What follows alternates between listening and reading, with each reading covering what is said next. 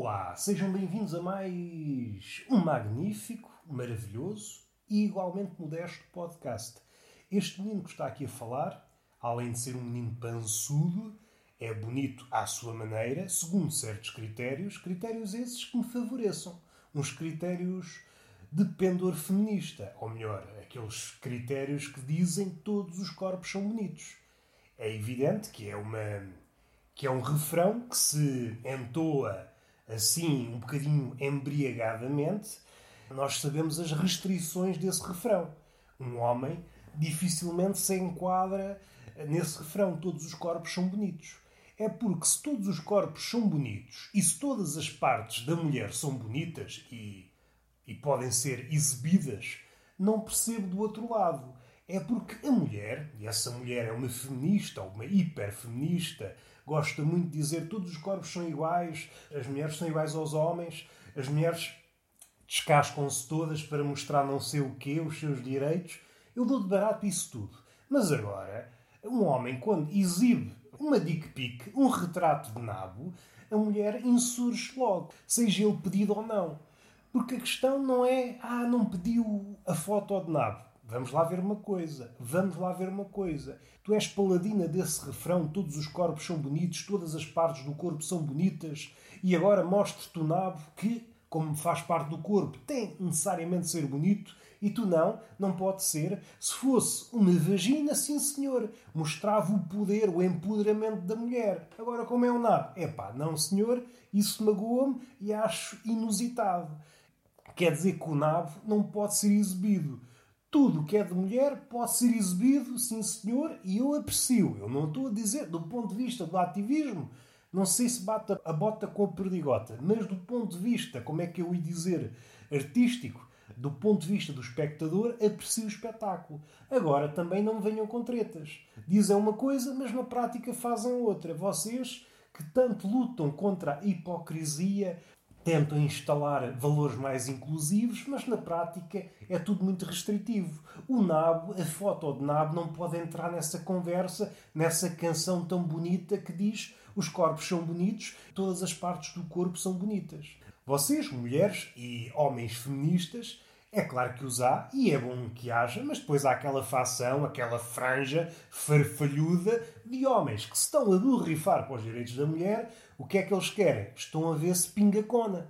E eu, eh, nesse particular, não condeno. O homem tem que se fazer à vida e desde o início dos tempos o homem arranjou manhas para sacar cona. É isso que acontece e há de acontecer até ao fim dos tempos, até haver cona, até um dia que a cona se extinga e o homem a partir daí será um homem sincero e sem necessidade de mentir. Eu estou desconfiado. Se me lançassem esta pergunta, eu acho que é uma pergunta que não vem nos livros. O que é que nasceu primeiro, a cona ou a mentira? E eu ficava a pensar nisto durante anos. É um bom tema, por exemplo, de doutoramento. O que é que nasceu primeiro, a cona ou a mentira? É porque há uma ligação direta. É, o homem só sente necessidade de mentir devido à cona e o que isso acarreta. Uma aproximação a aproximação à conda necessita de uma certa mentira. Seja uma mentira mais caudalosa, seja uma mini mentira, mas o exercício da sedução é mostrarmos uma versão melhorada de nós mesmos. Quer queiramos, quer não, é uma mentira. Uma mentira que pouco a pouco se vai desvanecendo e depois a mulher ou o homem, acontece nos dois sentidos, mas agora estou a tomar partido do homem, é uma imagem que vai perdendo, imaginando que a aura da beleza, essa imagem que o homem construiu para agradar a mulher no primeiro encontro. Imaginem como se fosse uma rosa e essa rosa vai perdendo as pétalas. E no fim da relação há apenas um carocito, um carocito murcho, e a mulher fica assim: é com isto, é com isto que eu perdi anos de vida. E depois, ou segue a sua vida, ou então já perdeu as forças também e acaba os seus dias com essa flor murcha. Se disto podemos tirar alguma alegria, não podemos, porque a vida é assim mesmo. A vida não está cá para alegrias. O que é que eu queria dizer? A feminismo é esta coisa do nabo. Eu acho um bocadinho triste que o nabo não possa participar nessa festa da hipocrisia. Somos todos hipócritas e o nabo não pode, não pode, não pode enturmar-se na folia. Mas já não estava aí, estava no homem sensivelmente feminista. E isto aqui passa a expressão, não estou aqui a, a lançar a toalha subtis, vocês entendam o que quiserem. Mas esse homem está a fazer aquilo que, que todos os homens fizeram antes dele. O que sucede, o que diferencia esse homem, esse homem do século XXI, que tenta arranjar cona pela vereda do ativismo e por vezes até um ativismo saloio, mas já lá vamos, está a fazer o que sempre fez. Está a arranjar o caminho que lhe garanta mais uh, condições de sacar cona. E faz bem. Estávamos também na ligação entre mentira e cona. Se a cona, por exemplo, se extinguisse, o homem não precisaria de mentir. Tudo o que foi inventado pelo homem deve-se muito a essa necessidade, a essa aproximação da cona. Quem diz cona, diz mulher, mas é só para ajavardar aqui um bocadinho que nós andamos necessitados. A vida, seja ela real, seja ela virtual, carece desta marotice. Está tudo muito límpido, muito higiênico. E de um lado as mulheres podem dizer tudo, podem dizer as mais uh, elevadas badalhoquices, que é visto, ai, és tão livre, tão. é tudo elogiado. Por mim, não há problema nenhum. Podem fazer o que quiserem, não há eh, nesse particular, são iguais aos homens. Mas agora, mas agora, vamos lá ver uma coisa. Se o homem faz exatamente o que a mulher está a fazer e é, e é reprimido e é olhado de lado, então há aqui uma dualidade de critérios. Porque a coisa em si, então, não é negativa nem positiva. É, é conforme a facção que está a utilizar esse comportamento, ou essa frase, ou, o que seja. Eu vejo muita gente, muita mulher a ser rebarbada e é tudo muito bonito, tudo muito bonito. Quando é ao contrário, é pá, o homem é um selvagem. Tirem este bicho daqui. Isto é pessoa que não está capaz de viver na sociedade. Levem este rapaz para um hospício. E é esta dualidade de critérios que me faz comichão na nuca. E às vezes em certas partes do corpo onde eu não consigo chegar com a mão. Porque eu não tenho essa flexibilidade. E é por isso que às vezes ponho-me a pensar se eu soubesse o que sei hoje, em vez de ser aquilo que sou, que não sei bem o que é, tinha ido para contorcionista. Pode não ser um emprego com futuro, com saídas profissionais que garantam um futuro financeiramente estável. Mas, por outro lado, há sempre possibilidade de chegar a sítios manhosos, nas costas, a sítios esses vedados para a maioria dos mortais. E isso parece-me um ganho considerável. É questão de escolhas. Mas agora já vou tarde. Agora, com 30 e poucos anos, já não serei nunca aquele contorcionista que poderia ser se começasse em tenridade. Uma tenridade, que é uma expressão que foi inventada por um canibal. Não sei se vocês sabem. Mas voltando ao ativismo, é um ativismo, eh, vamos lá respirar fundo um bocadinho, isto pode entrar aqui por terrenos movediços. Há uma coisa que me faz, faz-me dançar o vira, sempre que eu ouço o ativismo, Há aqui uma diferença essencial do ativismo de há uns anos e o ativismo contemporâneo, que pode parecer um detalhe, mas muda tudo. Qualquer uma das lutas. Epá, está-me a faltar a voz. É Deus que não quer que eu continue a falar. Deus é um manhoso, Deus é um manhoso. Seja a luta com, seja a luta em relação aos direitos das mulheres, seja a questão da luta contra o racismo, seja, por exemplo, até a luta anticorrupção, qualquer uma dessas causas, há causas que, à partida, exigem certo conhecimento e outra é só estar de, de coração, coração aberto, disponível para ouvir. Isto já é um salto de raciocínio. É? Ouvir no século XXI parece quase um verbo exótico. Parece um verbo hebraico. A gente ouvir, o que é que isso quer dizer? Nem faço ideia. Vamos lá seguir o fandango. Uh, agora, pararmos para ouvir, isso é que é, exige muito de nós. Nós não estamos capacitados quero tocar aqui num assunto que me parece delicado. O ativismo exige muito. É um exercício interminável. É uma luta que uh, não tem fim e, por vezes, por vezes, está fadada a dar vários passos atrás. Mesmo aquele ativismo que vai garantindo algumas conquistas, seja o campo de atuação que for, por vezes, porque há forças contrárias à vontade, recua. Isto, traduzido por miúdos, exige do ativista que esteja de corpo e alma devotado a essa causa. E é por isso que me causa assim uma certa celeuma. Não é a palavra indicada, mas foi a que me acudiu à memória. Alguém que se diz ativista de mil e uma causas. Porque não é preciso dar grande salto de raciocínio, nem ter completado a quarta classe com distinção, para perceber que isso é uma farsa. Não podes lutar por diversas coisas ao mesmo tempo. Tu estás é a acumular estandartes, bandeirinhas. Estás a, a pôr coisas no teu currículo à parva. Faz-me uma certa comichão. Porque tu não estás a lutar por nada. Porque lutar por coisas desse tipo, causas dessa envergadura, exige que te devotes. És uma espécie, e aqui estou a utilizar uma linguagem monástica, uma espécie de monstro que te entregues de corpo e alma porque sabes que eh, não tem fim. Não tem fim e isso exige, para que haja uma verdadeira mudança, uma devoção a tempo inteiro. Logo, não podes, porque vamos lá ver uma coisa, que este século também nasce um bocadinho parvo das ideias. Nós somos finitos. Nós somos finitos, quer em tempo, quer em energia. Entramos em contradição e é por isso que o século XXI é tão pródigo em contradições e tudo se repete. Não sei já qual foi o autor que disse isto, tudo se repete, tudo se repete, mas de uma forma mais subtil. E depois há aqui duas camadas: há a camada à superfície, vá para simplificar, e à profundidade. E como somos uma sociedade fachada, importa muito mais mostrar que se faz do que fazer efetivamente. Um ativista contemporâneo, noutra altura, se fizesse ou, ou assalariasse aquilo que diz que faz, num outro século, seria vilipendiado, criticado até à náusea. Tu és um palhaço, tu não estás a fazer nada. Ainda que todas as causas que tu dizes defender sejam meritórias, tu não és capaz de fazer isso. Ninguém foi. Cada causa dessas exige que estejas lá na totalidade. Ou então não estás a fazer nada. E esta visão do mundo um bocadinho torta destes ativistas que.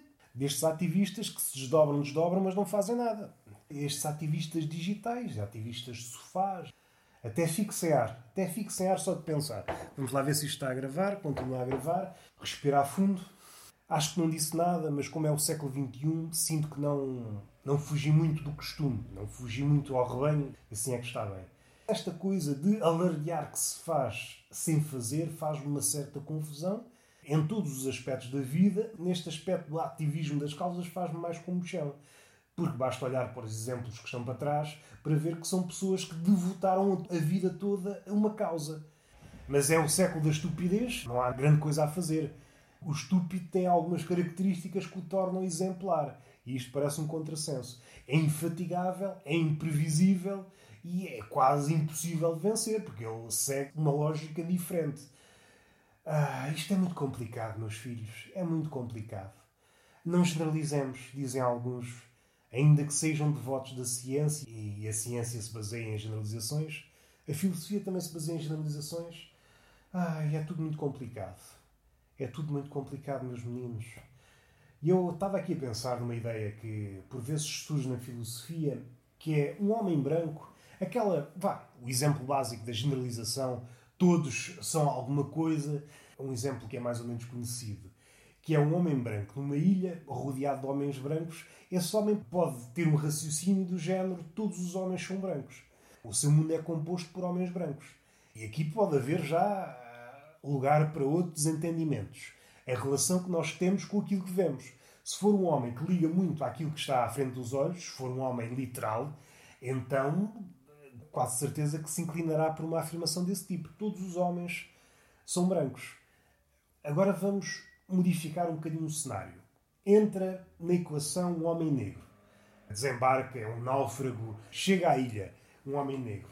Qual é a relação desse homem branco que postulou todos os homens são brancos com esse homem negro. Há várias questões aqui a ser levantadas. Este homem, ao ser confrontado com um homem negro, vai mostrar até que ponto é crente, se é uma opinião, se é, vá, digamos, um homem um filósofo, no sentido em que está sempre disponível para questionar aquilo que outrora considerou como certo. Aqui pode desembocar para dois caminhos. Se está certo e não quer abdicar daquilo que disse, vai ver o homem negro como algo que não seja um homem. E aqui pode haver ainda duas bifurcações. Alguém que continua a negar que o homem negro é um homem e que, aos poucos, com convivência, vai perdendo essa, é, vai perdendo essa certeza e vai chegar a um ponto que aquele que está à sua frente é um homem, à parte de ter a cor de pele diferente, é um homem em tudo igual a ele, ou então não se quer livrar da sua certeza porque é o pilar do seu mundo e então vai uh, hostilizar, vai desumanizar, vai ver no homem qualquer coisa que não seja de homem. A questão da generalização tem muito que ver com a relação que o homem tem com o mundo e há aqui uma coisa muito antiga que é eh, o homem tem horror ao vazio. E é daí que, é daí que a generalização pode brotar. Um homem que nunca tenha certezas vive num constante, uma constante agitação. E é o que se vive hoje nas redes sociais. Todas as pessoas têm certezas. Quer de uma facção, quer de outra facção. Está toda a gente com certezas. E isso eh, revela muita coisa. É gente que agarrou uma espécie de generalização, seja de um lado da barricada, seja do outro, e não quer abdicar daquilo. Conviva ou não com novos náufragos que apareçam, não quer abdicar daquilo porque é aquilo que faz sentido à sua vida e não quer abdicar daquilo. Podíamos também verdar uma crítica sobre essa primeira generalização: todos os homens são brancos. Essa frase também é perigosa porque quer a filosofia, quer a ciência são feitas à base de generalizações. Sem isso, a ciência não era ciência. Às tantas, tínhamos que fazer tudo novo, todas as vezes, o que impossibilitaria o avanço científico. E aqui podemos tocar noutro assunto. A certeza científica é uma certeza aproximativa, é sempre um caminho a algo mais, mais certo, vá, passa a expressão. A filosofia, enquanto disciplina, é, filosofia quer dizer amor ao saber, não se deve contentar com aquilo que tem. Uh, tem que haver uma espécie, uma espécie de luz na cabecinha que diga esse mundo que tens, que conseguiste conquistar uh, mentalmente, é apenas uma migalha de um mundo muito maior. Aquilo que ignoramos é muito maior do que aquilo que conhecemos. E esta ideia nunca nos deve abandonar. A partir do momento que ficamos arrogantes a ponto de pensar que nós somos donos da verdade, então tudo se inverte. Estejamos nós, à partida, num ponto bom, do espectro vá, da humanidade, ou num ponto mau, qualquer um desses pontos de partida pode desembocar num sítio mau. Já por diversas vezes aconteceu na história do homem. O ponto de partida pode ser bom, pode ser mau, mas se não estivermos disponíveis para conhecer o que está além daquilo que nós sabemos, ou daquilo que nós julgamos saber, vamos cometer mais tarde ou mais cedo equívocos. Hum, o que é que eu quero dizer mais? Não quero dizer mais nada. Não quero dizer mais nada. Queria dizer mais coisas, mas agora não me lembro de nada. Não me lembro de nada. Estava eu, antes deste podcast começar, estava eu com uma t-shirt e a pensar: epá, a t-shirt encolheu. E eu comecei a refletir: será que a t-shirt encolheu ou sou eu que estou gordo? Há razões para crer que a t-shirt encolheu. Porque posso ter lavado e decido ter encolhido. Ou já estou naquela fase que o gordo é assim. O gordo é, começa a dar desculpas para tudo, põe culpas em tudo. Ah, foi a roupa que encolheu, foi a comida que evaporou. O gordo, nesse aspecto, começa a ser virtuoso na desculpa.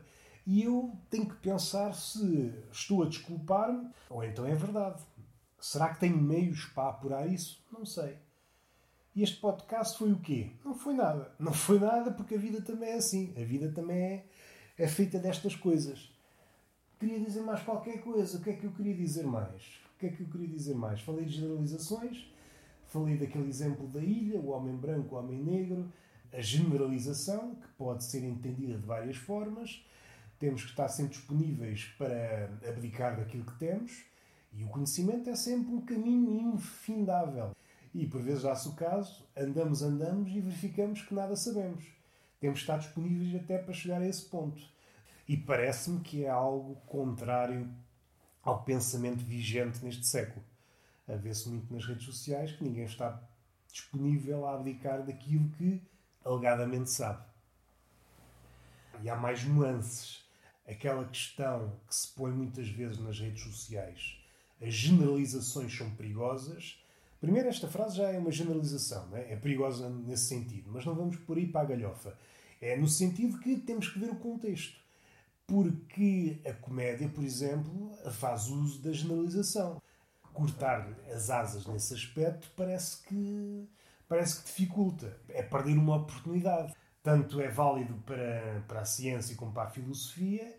Sobretudo na ciência atualmente, parece que há uma fricção entre, esta nova ordem de pensamento, e há falta de melhor termo, está longe de ser um pensamento, e muitas das coisas que se dizem, ah, evolução, não, isto são coisas que já vieram de trás. É coisas que de quando em quando vêm à tona. Não há nada disto que está a acontecer. Já que falei de filosofia já que falei de, de generalizações, esta tendência para usar a palavra certa que não magoa para fugir à, à ambiguidade. Primeiro que tudo, é uma missão que já foi tentada várias vezes por filósofos. Só que, normalmente, normalmente, para não dizer sempre, redunda no exercício infrutífero. É impossível, redunda numa espécie de nova língua que é impenetrável. E eu estou a pensar em filósofos como, por exemplo, Heidegger ou Hegel. Todos os filósofos têm mais ou menos isso e é, e é um vetor a ter em conta.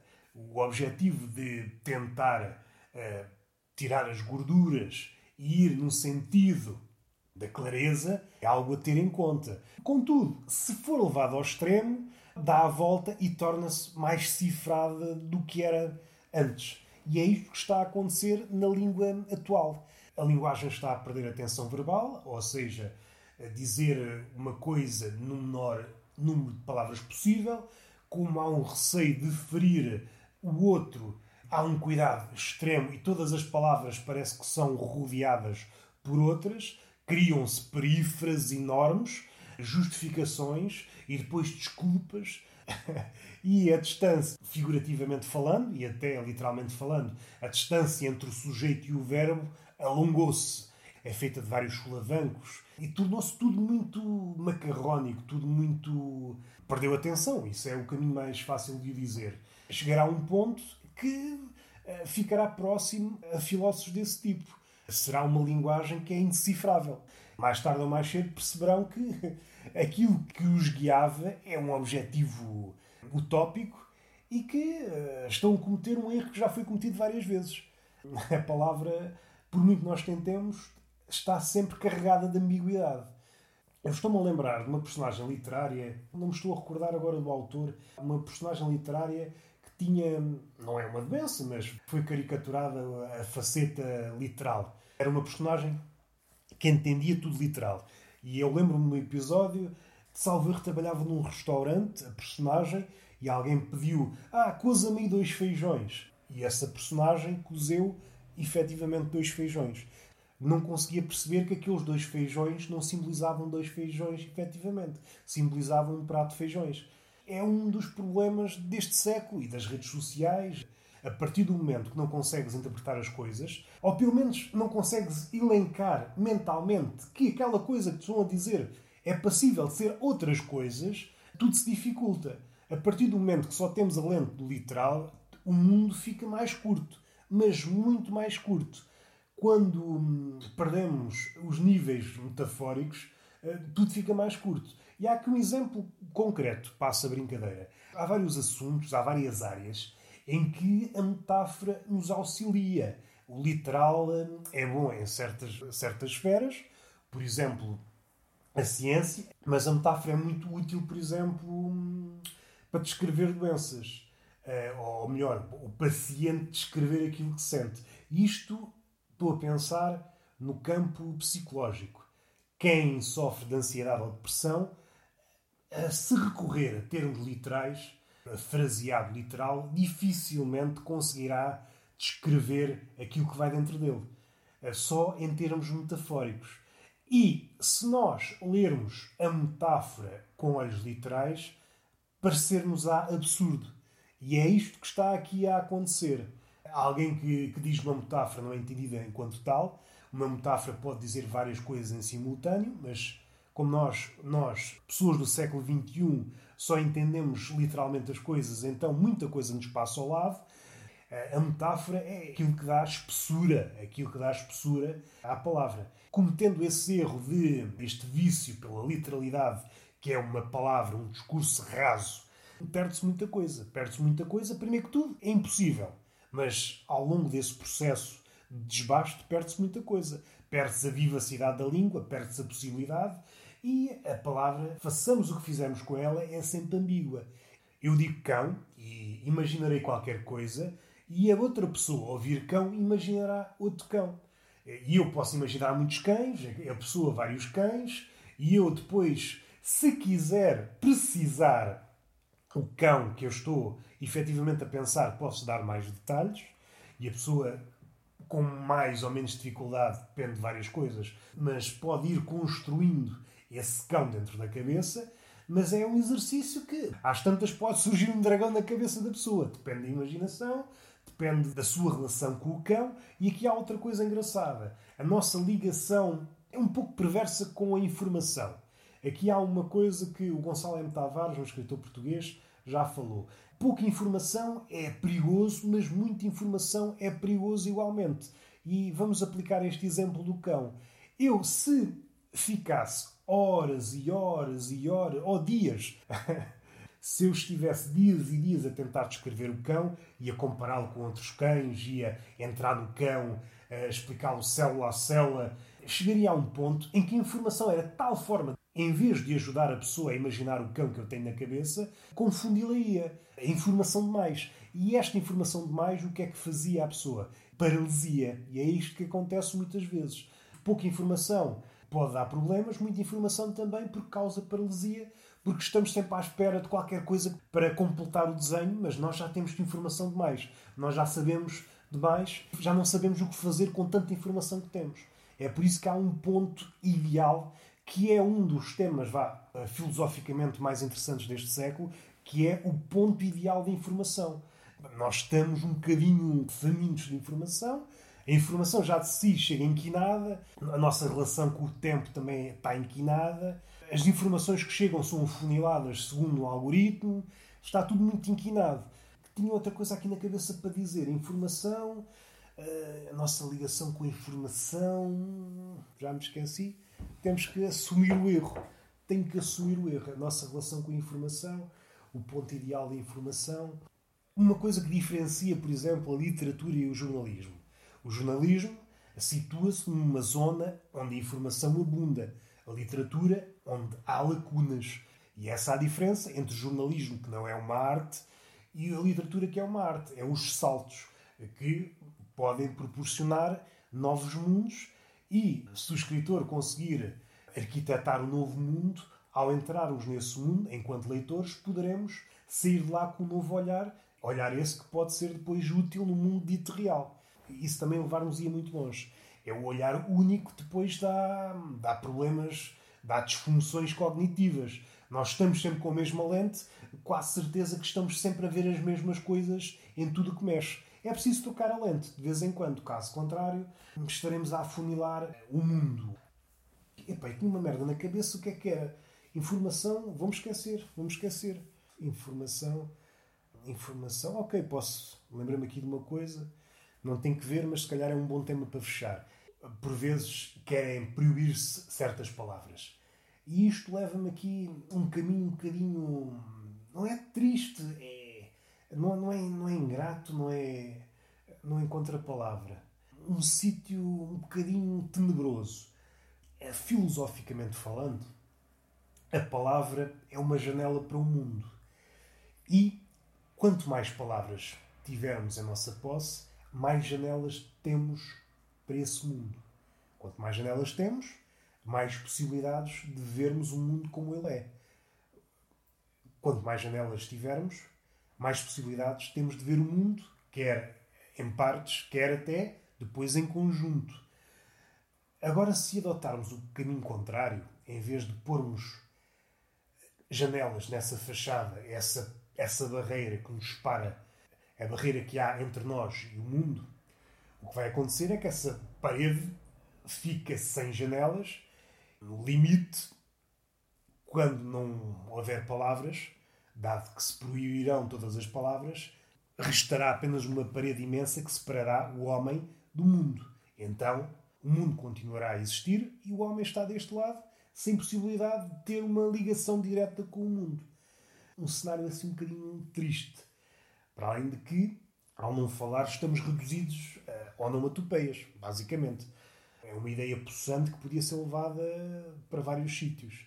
Esta ideia de que a palavra é uma janela é uma ideia que dá pano para mangas. Esta é a minha posição. A palavra é uma janela.